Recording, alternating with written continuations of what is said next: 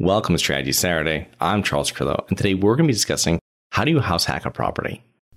Have you always wanted to invest in real estate but didn't have the time, didn't know where to find the deals, couldn't get the funding, and didn't want tenants calling you? Since 2006, I've been buying income producing properties in great locations that provide us with consistent passive income while we wait for appreciation in the future and take advantage of tax laws while we're waiting.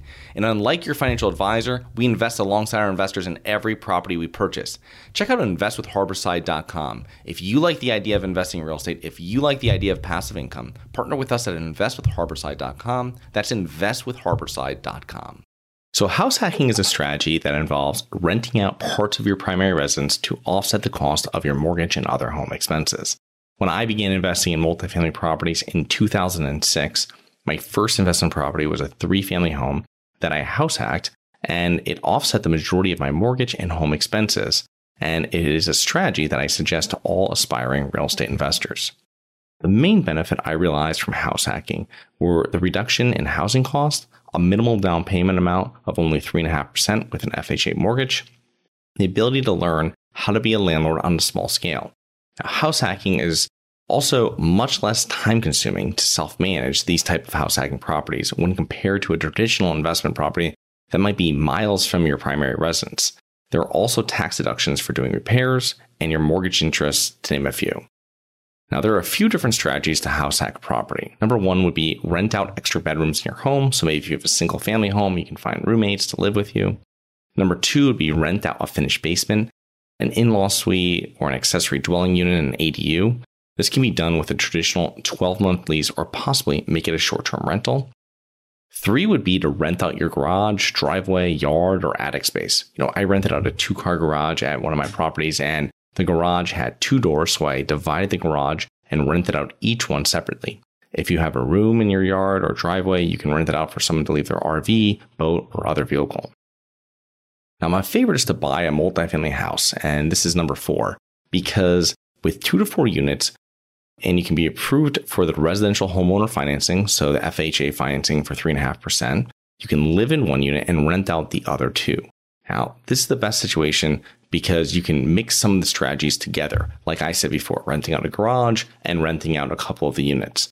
Um, you can really maximize the amount of revenue you can generate at your house by really getting creative. Now, on one note before we move on is to notice what I'm saying is offset your home expenses. Most house hacking situations will not generate cash flow for the homeowner. They're not going to make a profit for the homeowner. Maybe you'll add, um, you'll be able to say cover your mortgage but properties require constant maintenance and have regular expenses. And I would just like to keep that in mind when making the decision house hack that you're most likely not going to be making money uh, using this investment strategy. So the pros and cons of house hacking. Well, the pros are you can decrease your home expenses. Um, you can increase your net worth, build equity as a property increases in value. Um, you're going to gain valuable real estate investing and property management experience, especially if you're self managing it. It's going to be a low down payment option for first time homebuyers. Now, some of the cons of house hacking a property is that you need to live on the same property as your tenants, so there's going to be less privacy. Vacancies and non paying tenants will require you to tap into other funds to pay the bills. Um, you will be a landlord with tenants and you're going to have more responsibilities. If you leave even for a night, you're going to need someone you can call on to handle um, any type of issues that you might have. There will be costly, unforeseen repairs that will come up over the years. And it might not be cheaper than renting with the additional time and the money that you need to invest into a house hack. So here are some mistakes that you can avoid when you're house hacking. And make sure, number one, that you know your expenses before you purchase. Get a quote for insurance, figure out the new property taxes, um, underestimate the rent you will receive, get copies of utility bills from the previous owner, um, you know, understand that you will have vacancies and you will need to prepare for these, which is all done from having a reserve fund. Uh, next would be set up a separate bank account for your property. And it can be in your name, but it should be where you store all the money for your property and money for your property flows in and out of this account. I might set up a checking account and a savings account.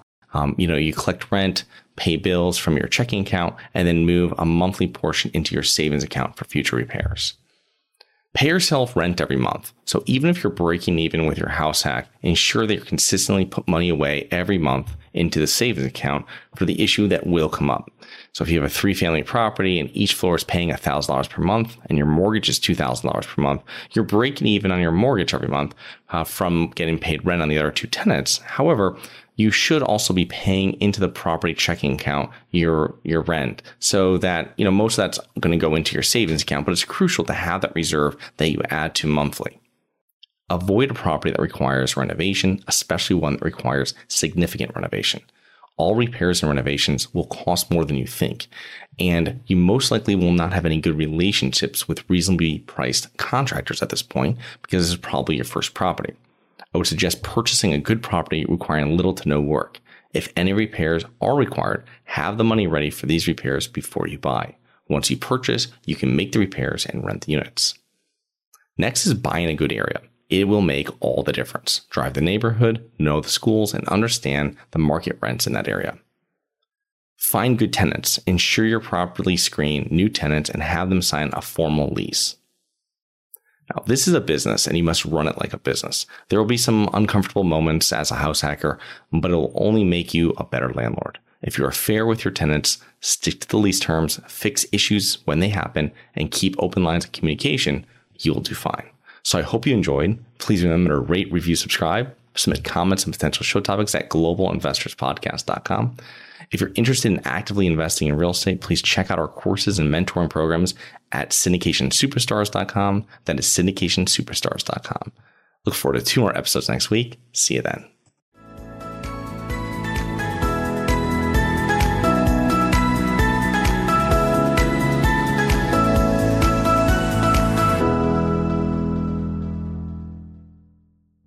Nothing in this episode should be considered specific, personal, or professional advice. Any investment opportunities mentioned on this podcast are limited to accredited investors. Any investments will only be made with proper disclosure, subscription documentation, and are subject to all applicable laws. Please consult an appropriate tax, legal, real estate, financial, or business professional for individualized advice. Opinions of guests are their own. Information is not guaranteed. All investment strategies have the potential for profit or loss. The host is operating on behalf of Syndication Superstars LLC exclusively.